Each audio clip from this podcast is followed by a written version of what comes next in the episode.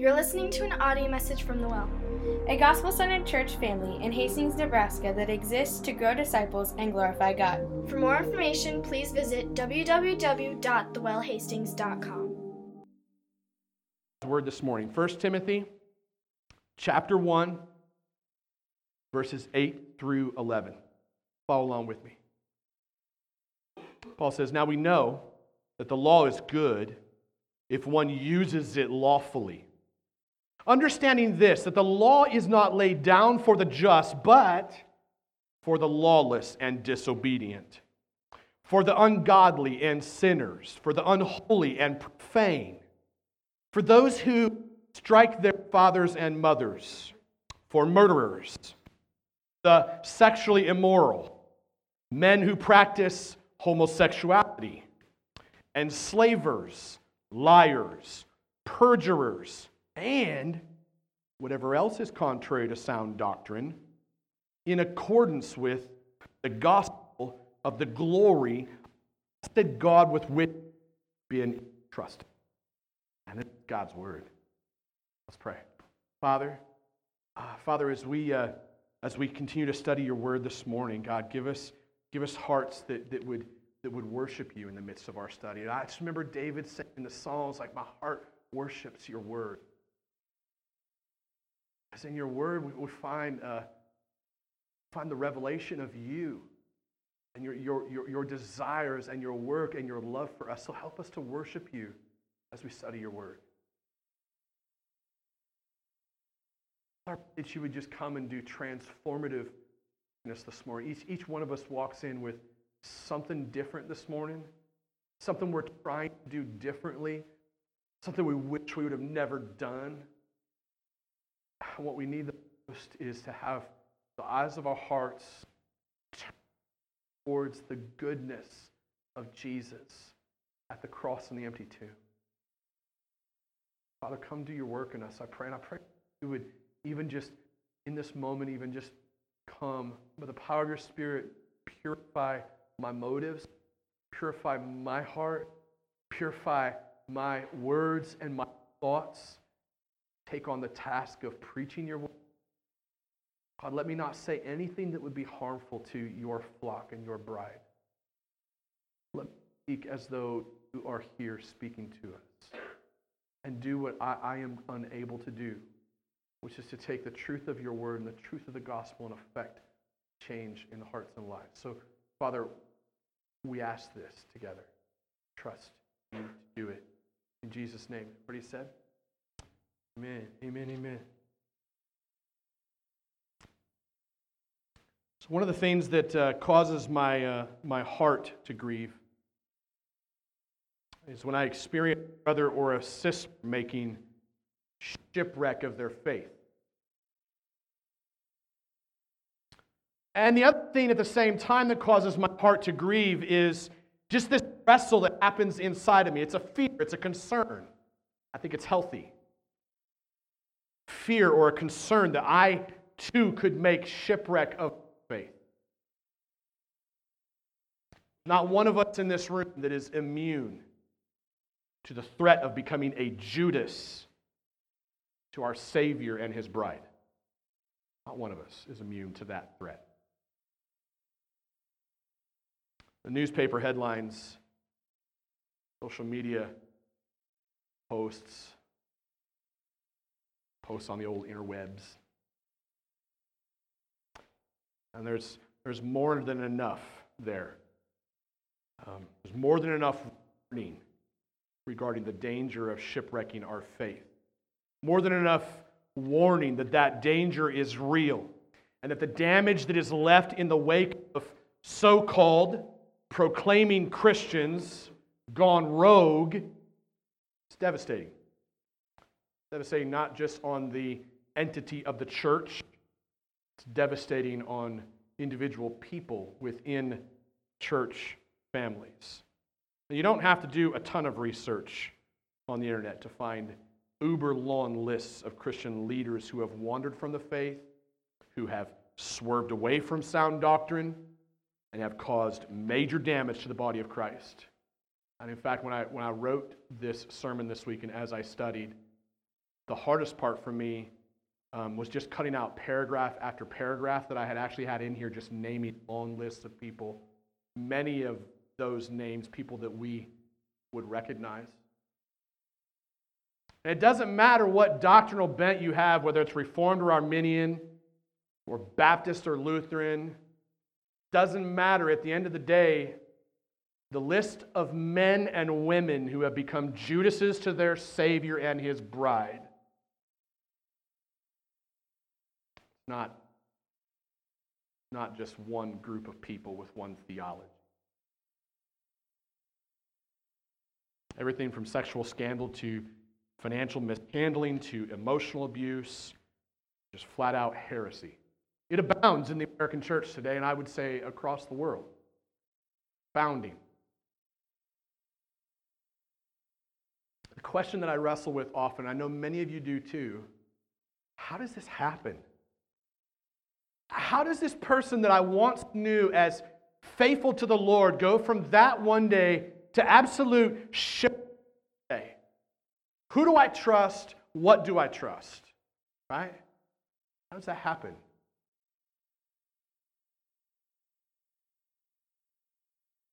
How do Christians go from faithful and trustworthy to fallen and shipwrecked? Those stories, um, as I simmered in them this week, even as I just thought personally back to my own journey with the Lord, watching some of my closest friends over the years absolutely shipwreck their faith, walk away from the church walk away from the Lord. Just even thinking through that, the pain and the hardship of that this week just brings up emotion for me. Make my heart feel sad, makes my heart feel angry, makes my heart feel sick. And here's the thing, like in the midst of that, isn't it? I mean, you might, it's easy to point a finger, isn't it? Someone hurt you, someone betrays you, someone betrays your family members, it's easy to point the finger. It's kind of what pain does to us. It causes such an inward destructiveness that in our self protection, we barricade ourselves by pointing the finger. Keep the spotlight off of me as I put the spotlight on you, right? No way the plank in my eye could be as big as the speck in yours.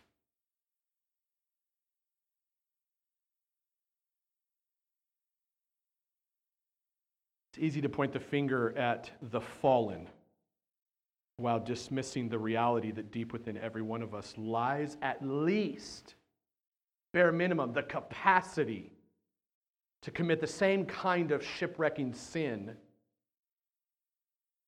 None of us are immune to becoming a Judas, our Savior and His bride. It's heavy, isn't it? This is what Paul warned the Ephesian elders in Acts 20. This passage should be on the screen for you. Paul warns the Ephesian elders in Acts 20, verses 28 through 30. He says, he warns them to pay careful attention to yourselves and to all the flock in which the Holy Spirit has made you overseers. So, who made the elders overseers? The Holy Spirit. So that's, an, that's a really heavy weight.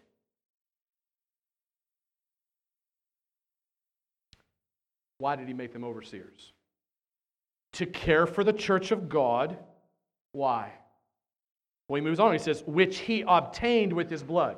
That's a very serious thing Paul says to the Ephesian elders. Keep a close watch on yourself. Keep a close watch on the flock. The Holy Spirit's made you overseers, and he's made you overseers to take care of his flock. Doesn't belong to you, right? Belongs to the Lord. How does it belong to the Lord? Because he obtained it through the shed blood of his son. Now he's saying all this. He says, Because I know. That's an interesting phrase. I know that after my departure, after I leave you today, fierce wolves, fierce wolves, not just little cats, right? Because he didn't say lions anyway, so not even the same breed. So You can laugh with me, it's okay. Straight. It's not even like little pet dogs, fierce wolves, right?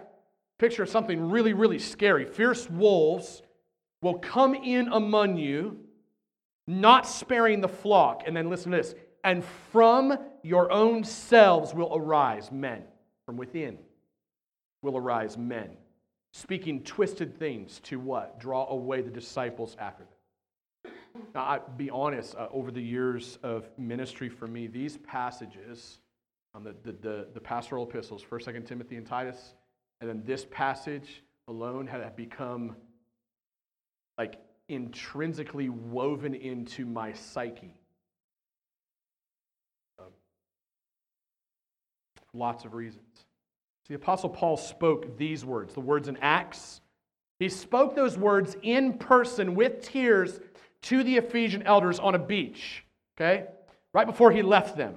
He spoke these words, honestly, eh, eh, by most accounts, just about four years before he wrote this letter to 1 Timothy. So think about that. Four years before we receive this letter and start studying it, the Apostle Paul is with us in person, in tears, and he's warning us watch out. From within you, fierce wolves will arise and try to destroy the work of God in you. That's four years ago. 48 months ago, where were you?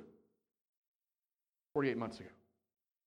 What, were you following Christ 48 months ago? And what was the message that God was preaching to you then? Did you heed that message 48 months ago? Because the Ephesians did not. Four years ago, Paul was with them in person, face to face, warning them be careful. And then a few years later, most likely two years later, we would have received another letter. That letter would have been called the book of Ephesians, which we studied recently. It goes from a face to face warning to the book of Ephesians, sit, walk, stand, about two years ago. And now, four years after the warning, roughly two years after the book of Ephesians, he writes another letter. And he doesn't, doesn't start out nice and sweet, starts out swinging.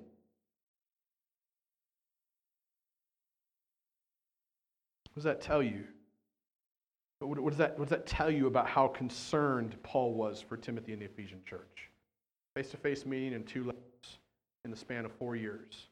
In a time when you didn't do email, you didn't do text messaging, you certainly didn't do Facebook. I don't, I don't think Paul necessarily had any clue who the wolves would be when he first warned the Ephesian elders about them face to face. But, but I have no doubt that, that when Paul sat down to write this letter, 1 Timothy, um, I have no doubt that his heart was grieved. I have no doubt that his heart was sad.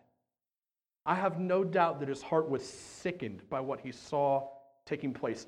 To know that some of the very same leaders that he had warned face to face in tears, sternly on the beach of Ephesus, were now the ones he was writing about. I think, that's, I think his heart was sick and by this.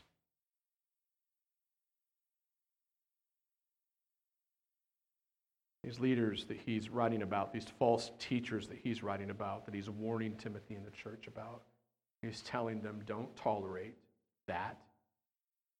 We don't tolerate that because, oh, we want to give everybody the opportunity to talk. We don't tolerate false teaching, he says.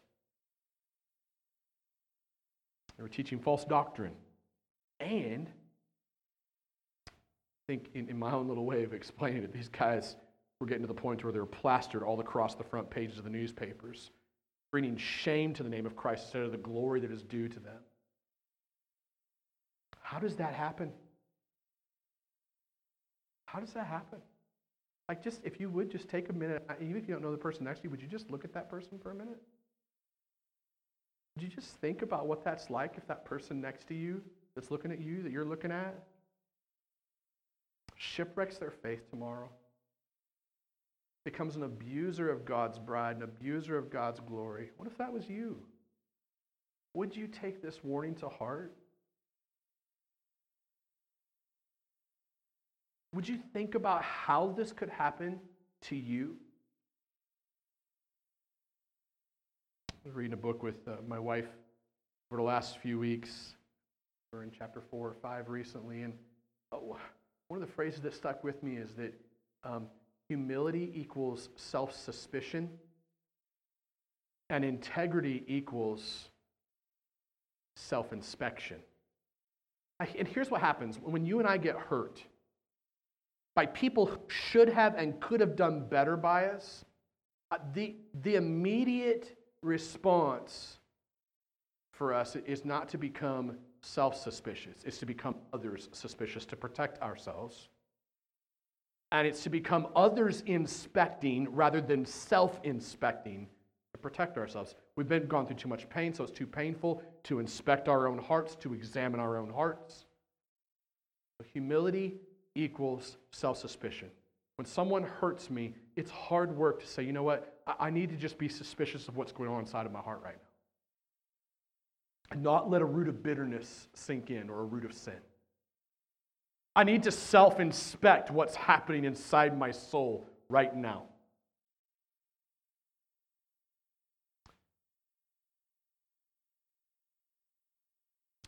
I think Paul is concerned uh, with how to protect yourself from not only the influence of these kinds of wolves that we see in this passage, but I think he's also concerned with how we could protect ourselves from becoming those wolves, from becoming a Judas to the bride of Christ. And so I think his words in 1 Timothy 1 8 through 11 do teach us some things. And you might remember the four categories that we built out last week from the previous verses, um, which we'll touch on again here a few times today. Um, right? I think he's trying to teach us something about how to walk in authentic love because this is something that those false teachers lacked. They didn't have authentic love, it was false love, fake love. It was a dead corpse dressed up with lipstick. That's what those guys were dead corpses dressed up with lipstick. They didn't have authentic love. They didn't have pure hearts. Their, their hearts were filthy. Paul wants us to understand the aim the motivation behind what he's saying authentic love, pure heart, clean conscience, unshakable faith. A faith that is preserved until the end, not one that gets shipwrecked. And that's what those false teachers lacked. They lacked all four of those categories. And the first protective thing uh, that I see Paul saying to Timothy is simple and it's this the law is good. The law is good. And that's what one of the things we need to see is that the law of God is good. Now, some of you, if you've been in church for longer than 15 minutes of your life, um, you've maybe heard things like, um, like maybe that the, the, the law um, is not good. So if you would hang with me for a little bit, I think we need to ask the question if the law is good, then what's it good for? Um, I'm, I'm of the, I think, the theological persuasion the law is good for three things. There's not just a single use of the law. I think there's three uses of the law that are very important. Number one, the law restrains rampant chaos, right? It restrains sinners, it restrains evildoers. A second, uh, the law condemns sinners, condemns evildoers, convicts them. So restrains them and it shows them you're wrong, right? And then, third of all, I think the law helps us to walk right. The law is what teaches us what's right. This is the right way to walk. I love describing the law like um, guardrail street signs on highways. That's the way I like to describe the law. Guardrails and street signs on highways, they, they keep us safe when we're driving. Uh, they reveal when we're driving recklessly, and they teach us how to drive rightly. Paul says that the law is good. But here's the thing he also says the law is not good in the hands of someone who uses it to abuse others. It's not good in the hands of someone who uses it to justify their sinful desires. That's exactly what was happening in Ephesus. Self appointed Leaders were using the law of Moses to draw away people, to draw people away from the plain teaching of the gospel, the, the plain application of the gospel, the plain study of the gospel, trying to draw them away into extra biblical literature. Today it would look like, hey guys, let's go study the, the Apocrypha. Let's go study the book of Enoch. Let's go study the lost gospels, right? Or, or let's just shift our focus away from a theology of, of the gospel where I, I, I am shown to be a sinner and God is shown to be my Savior, and then that needs to regularly apply to my sin so I become more radically conformed into the image of Christ. Let, us stop preaching that message. Let's now start preaching a message of health, wealth, and prosperity. There's no reason to talk about sin. Let's just talk about how God loves you. Like, who gives a rip if God's lo- God loves you if you're not a sinner? Why would you need God's love? Right? Like now you can just approach God like a genie in a bottle and be like, just give me whatever I wanted. I want health, I want wealth, and I want prosperity. We sacrifice the gospel in all sorts of ways. Those are just some of my favorite soapboxes. Yeah, that's what this is word for soapbox. So here's what Paul says to Timothy in the midst of that, right? Go back to verses 8 through 10. He says, Hey, Timothy, man, the law is good if one uses it rightfully, lawfully. Understanding this, the law is not laid down for the just. And the law is not for the just. The law isn't for those of us that got it together. The, the law is not given to us for the lawful or the obedient. It's not given to us for the righteous.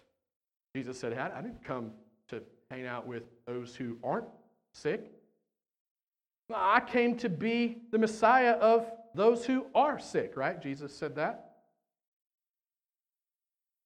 The law is not laid down for the just, but for the lawless. It's laid down for the disobedient. It's laid down for the ungodly. Laid down for the sinners. Laid down for the unholy. It's, it's, it's given to us as a provision for the profane, for those who strike their fathers and mothers, for murderers, the sexually immoral. Men who practice homosexuality need this. Enslavers need this. Liars. People who are perjurers need the law. Whatever else is contrary to sound doctrine. Love the junk drawer. See, when Paul makes this list, when you look at this list of sins, here's, here's what we do. Once you become a Christian, we love to pick our pet peeves about that list, right? Oh, really want to get on the, the like the gravy train of the homosexuality debate right now, right? Like just ignoring the fact that I probably biffed it on every other one of those, other than that one. Because I don't have those leanings. Right? We need to be very careful. Because what we turn into is people in our pain pointing the finger at other people because they're sinners. And we take one thing out of the text and we make that the big thing about who we are. I know guys who have tried to make war against some of these things and have done it really poorly. This is clearly a list of sinful things. Let's just guard and protect ourselves about making one of those things the most important thing. But as he makes this list, let me draw your attention to this. What he's doing, what Paul's doing, is he's actually taking the commandments, the Ten Commandments, and he's taking commandments number five through number nine, and he's using them as an illustration for what he's trying to say. And as he's doing it, what he's doing is, is, is, is, he's pushing out those laws, five through nine, and he's basically taking them out to their most logical extreme ends. Okay? So, so for instance, I'm just going to touch on two for the sake of time. Um, he's not just drawing our attention to people who dishonor their fathers and mothers because the law says, honor your father and your mother, right? So the law says it in, in a positive way. Um, he doesn't just draw attention to that, he says it in a negative way, and he draws out to its most extreme end, drawing attention to the extreme ways in which we do dishonor our fathers and mothers by physically abusing them, because that physical abuse would be dishonoring your parents, right? That's all Paul is doing is taking out to its extreme end. Paul loves to do this in his writings. Uh, second example, he doesn't just draw attention to people who struggle with lust or adultery. He could have just used those words and moved on, but he didn't. He actually describes some of the most extreme ways that lust and adultery manifests itself through immorality and homosexuality. The, the Greek language uses there is explicit. There's no ignoring it and there's no getting around it. After he works through his list of sins that actually break the commandments of God, and therefore, in the midst of that, the heart of God. Because if God lays these laws down for our good, right? to keep us safe, to teach us how to walk right, teach us how to love one another and love Him, if that's, if that's why they're there, then when we break them, we, we break the heart of God. On the end of that, Paul does such a good job. He, he does this twice. He does it here, but he also does it in Galatians. He tacks on this uh, whatever else junk drawer. It's the, okay, and if this list, this extreme list of sins isn't enough for you, anything else that fits in the drawer, because we are sinful and we love to create new ways of sinning if there is such a thing. Okay, there is such a thing. Just a junk drawer. Anything else that's contrary to sound doctrine. And, and in the literal Greek, um, what he's basically saying is uh, anything that is contrary to teaching that promotes spiritual health. That's what he's saying. It's whatever else is contrary to healthy teaching, teaching that promotes health in us. That's interesting. When wolves come in, what wolves go after is the weakest in the flock, don't they? And when wolves come in, when they come in, wolves typically come in as the most wounded in the flock. Something for us to pay attention to. When I think of spiritual health, um, I think of the four categories that Paul built for us in verse 5 when he says that the aim of our charge is love, authentic love, that issues from a pure heart, purity of heart, and a good conscience, clean conscience, and a sincere faith. This is a firm, immovable, persevering faith. By swerving away from a focus on developing those character traits, Let's think about that. By swerving from a focus on developing those character traits, you had once upon a time, quote unquote, so called Christian leaders in the Ephesian church that were now wandering away from the faith on the back roads of worthless discussions that promote spiritual sickness rather than spiritual health. The law is good. The law is good in the right hands because it's meant for everyone who is sick with the infection of lawlessness, or sick with the infection of disobedience, or sick with the infection of ungodliness, or sick with the infection of sin. Can I just ask you, is there anybody in this room this morning who isn't infected with one of those?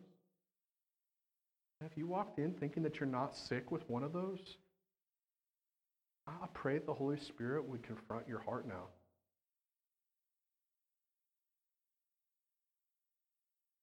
Law is good in the right hands because here's the thing in the right hands, the heart is taught by the law how to love authentically, how to stay pure, how to stay clean, how to remain steadfast in the faith. Now, uh, time only permits me a certain amount. You could nuance the words that I'm saying in the how to. Track with me for a little bit. Because I'll just give you a, so that you're not jumping off the train yet. The law alone is bad. The law alone has no power. The law is good. Keep that in your head. It does teach you how. But on its own, it's worthless, powerlessness, power, power. Teach you anything. So, this is why I love what David says. Psalm 119, Verses 9 through 16 should be on the screen for you. My favorite passages of all times. Just count, count words uh, as you work through this. Count the words that stand for God's. Words like precepts, words like commandments, words like rules, words like statutes. Did I say precepts already? Words like testimonies. Here's what he says How can a young man keep his way pure? Well, that seems to connect with the four things that Paul has in mind his aim. Remember, a, a, a pure conscience, clean conscience, a pure heart. So, how can, a, how can a young man keep his way pure? How do we keep our hearts pure? And he says, by guarding it according to your word. So, God's word actually protects and guards our hearts. God's laws actually protect and guard our hearts because God's word is God's law. Says, um, with my whole heart, I seek you. And let me not wander. Catch that? Wander. Same theme over here in 1 Timothy. I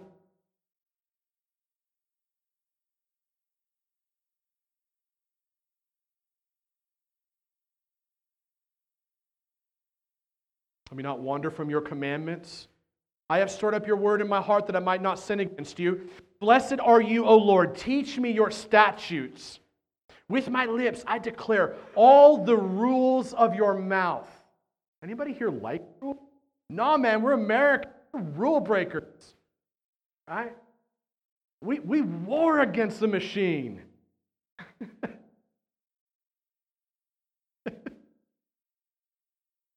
Actually, there was a band called Rage Against the Machine. That was back in the old days. My old days. I'm not that old. Anyways, back to David. With my lips I declare all the rules of your mouth. The way of your testimonies I delight as much as in all riches. Catch that. This is David's heart. This is David's heart. In the way of your testimony, rules, statutes, laws, commands, in all of those things I delight. My heart leaps with affection. I want to. How much? How much, David? How much do you really want to follow God's laws? How much? Tell me. And as much as my heart would delight in having all riches, all of the riches from the beginning of time to the beginning of now. I don't know what it is that you want. I had this conversation in GC this last week. I don't know what it is that makes your heart come alive, whether it's that brand new show that's coming on TV that you've been waiting for for a long time, or maybe it's that relationship that you always wanted to get into, or maybe it's the brand new truck that you always wanted, or maybe it's the pay increase that you've been looking for for a long time, or maybe it's the new baby, right? I don't know what it is that would cause your heart to leap and go, yeah. That's David's heart for the law of God. Wow.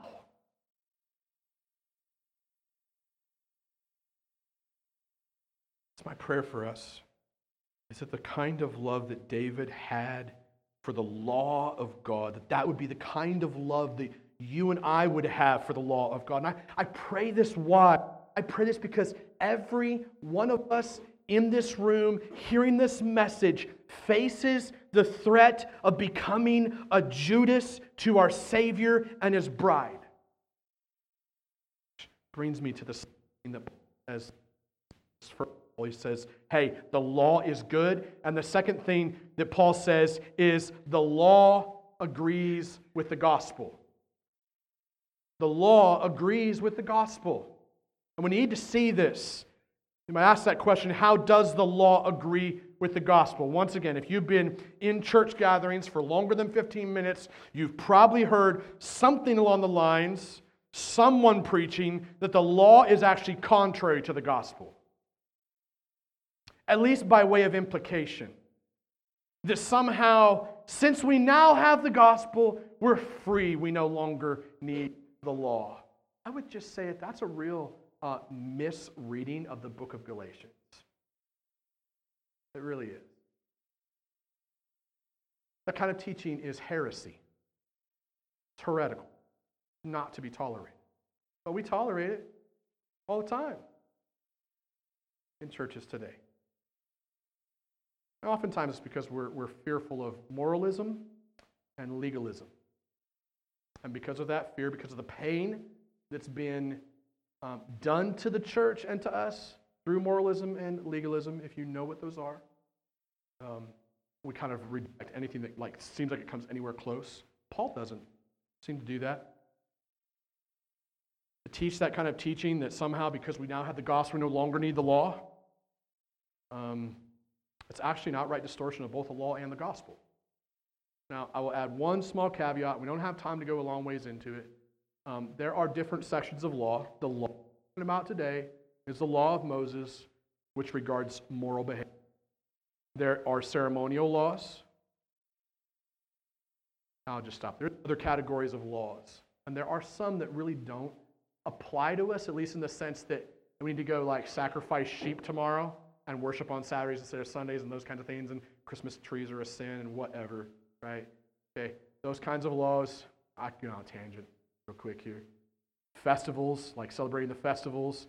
Like there's a reason all those things were in place ceremonially, and it was to point to Jesus. But when it comes to the moral law that we're talking about here, it agrees with the gospel.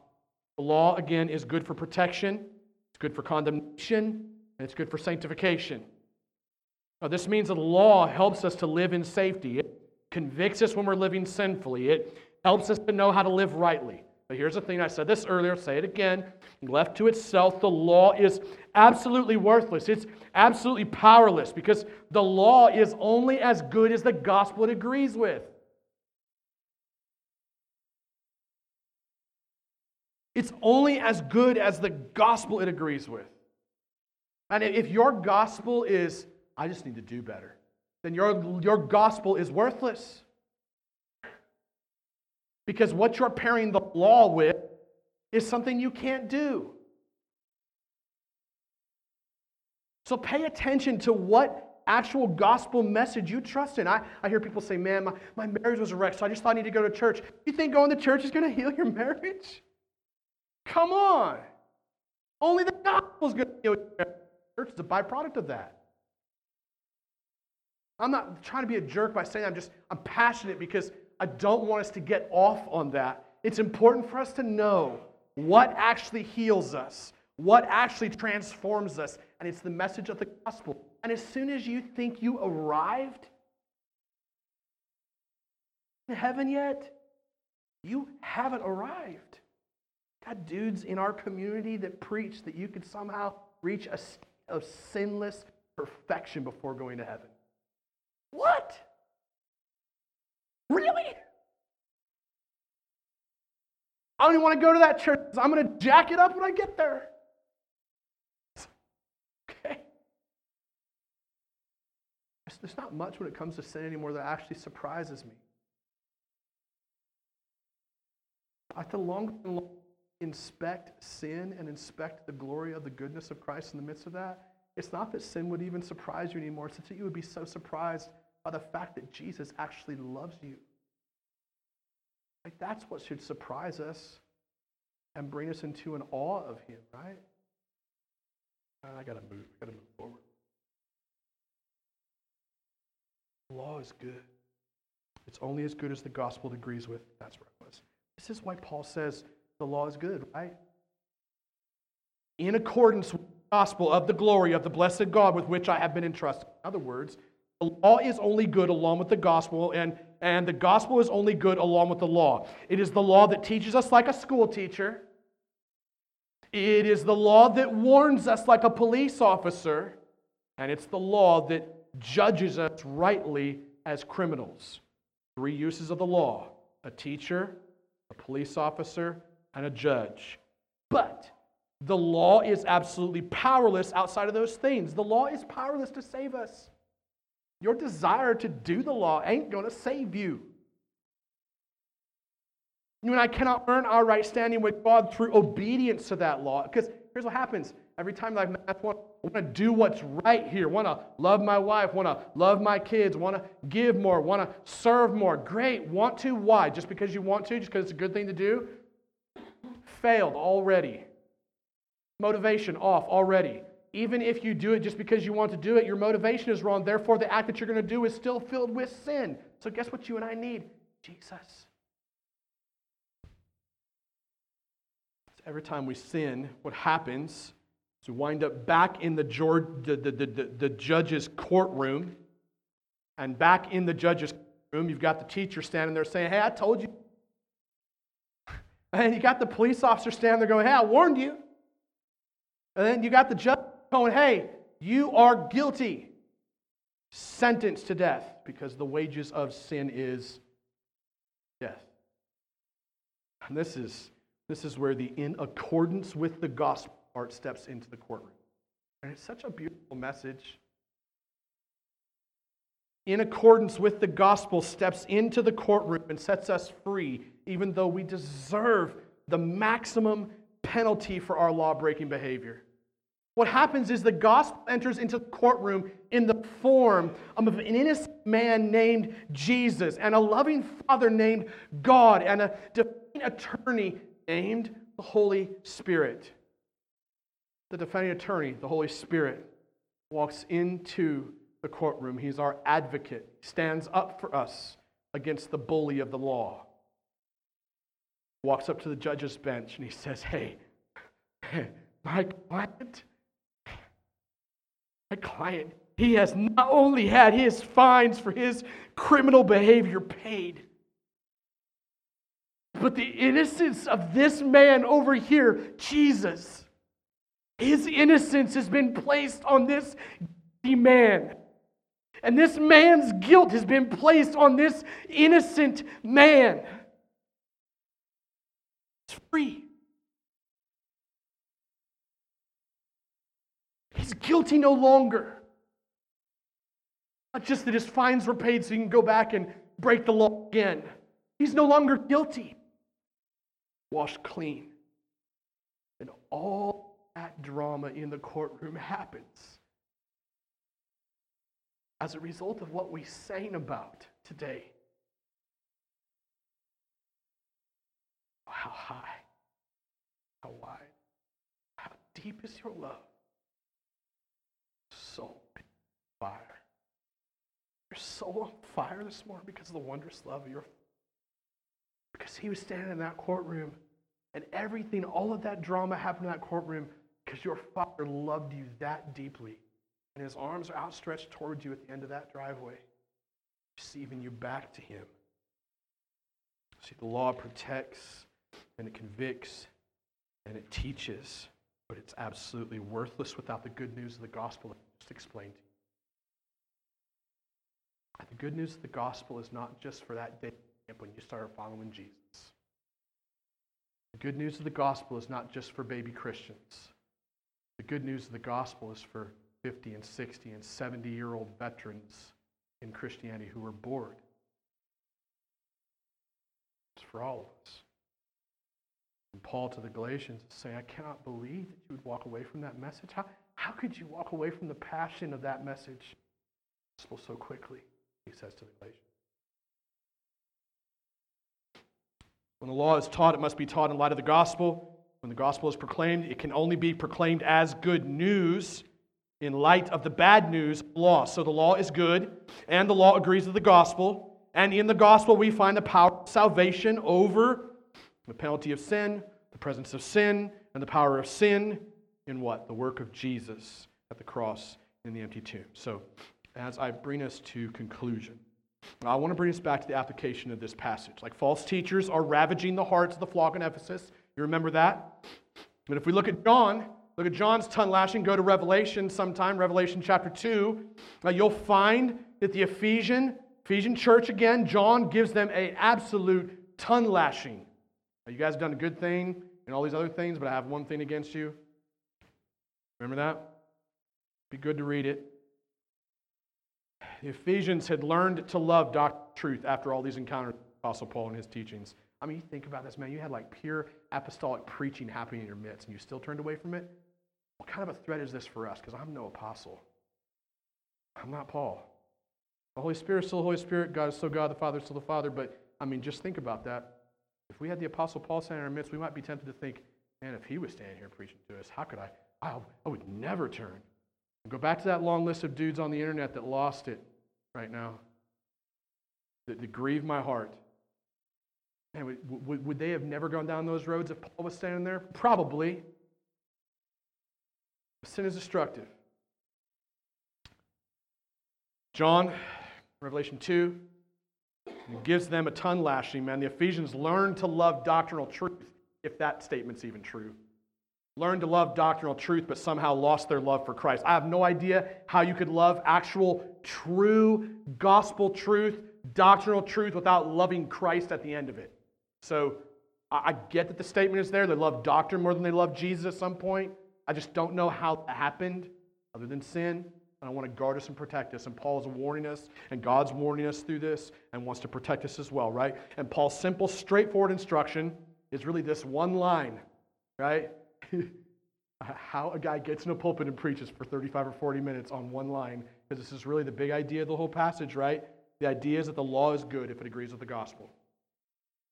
The law is good if it agrees with the gospel. I don't know what your experience with the law has been like. I don't know how well you can explain the gospel.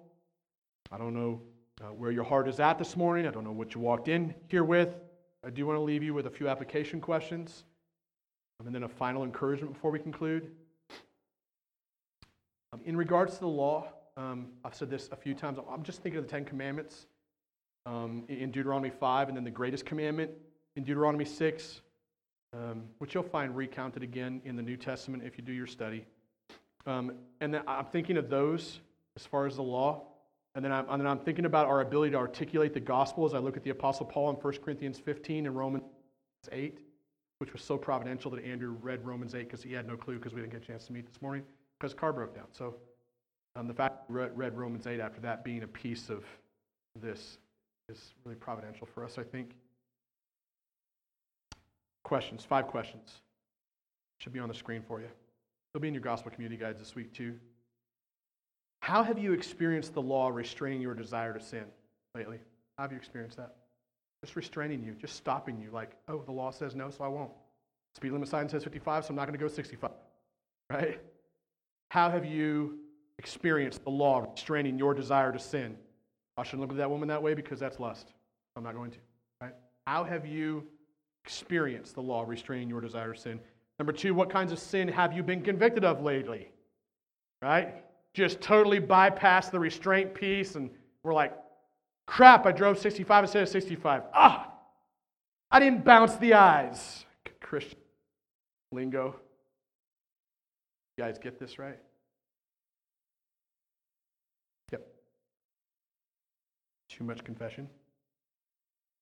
Number three, in what ways does the great commandment teach you to overcome your sin? What's the great commandment? One, somebody tell me. What's the great commandment? One word. Somebody tell me. Love. Yep. Thank you. How has that great commandment to love the Lord your God taught you, helped you to overcome sin? Number four, how, how do you explain the gospel? Uh, number five, how does it help you differently than you did before? My, question, my hope is that you would wrestle with those questions this week in gospel community. Uh, but I also want to model just real quickly, wrap this up, what that might look like. Um, I won't be in gospel community this week because I leave after a congregational meeting today for a meeting for four days in Minnesota. So you actually pray for me as I travel and pray for my family as I'm away and they're there alone, and my wife as she shoulders the load of, of uh, being a, a, single parent for four days. Uh, pray for them for that.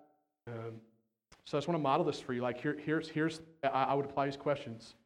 Um, like I, in the last week, uh, I've just experienced like the lull in my desire to be lazy.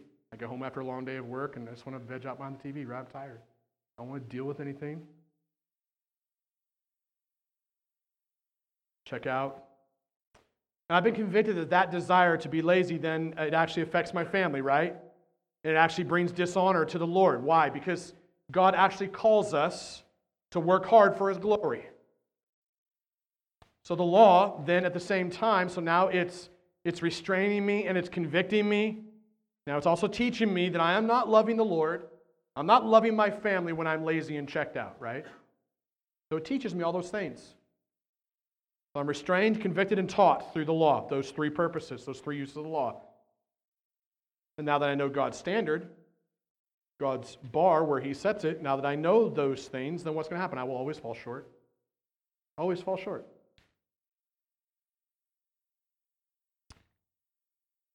Without anything else added to it, life is purely hopeless. It's just hopeless. I'll never succeed, I'll never get any better. Well, that's where the agreement with the gospel part comes in, gives me great hope changes my desires, sets my feet on a firm path. Because here's the thing Jesus was never late. Even when he went to the cross for me, there was any time I want to get lazy, it's probably when people were abusing me and abusing people that I love. It's probably when I kind of want to check out a little bit, right? And go hide. Not Jesus. For the joy that was set before him, he went and endured cross on behalf of lazy sinners like me. Never left me, never ignored me, even when I was at my worst. On top of that, like I said, he went to the cross to pay the price for my sin. He left the tomb empty. And then he walks into that courtroom where I'm standing with my head hung in shame and guilt. And he assumes guilt and he gives me his innocence and he walks out of that courtroom with me completely free. No longer in bondage, no longer guilty, no longer ashamed, no longer bound by the, by the law, now set free by the gospel. And what happens at that point now? I'm motivated differently, not to keep the law just to be a good person, not to keep the law just to keep the law. Now I'm motivated to keep the law by engaging my family. Why? Because it's an act of loving my Savior who loved me first. He took, he took a Judas like me. He took a Judas like me and he turned me into a lover of God and a lover of his church in all of her messed up, jacked up ways. My prayer is that he would do the same work in all of us. Amen. Would you go to Lord with me in prayer? Father, um, thank you for your word. And thank you for this church family and for the privilege that it is to be together today, to hear from your word, to be challenged, to be encouraged, to be drawn back to the foot of your cross, to be reminded of the power of the empty tomb. Please bring that to bear and work in our lives as we close. In Jesus' name. You're listening to an audio message from The Well, a gospel centered church family in Hastings, Nebraska that exists to grow disciples and glorify God. For more information, please visit www.thewellhastings.com.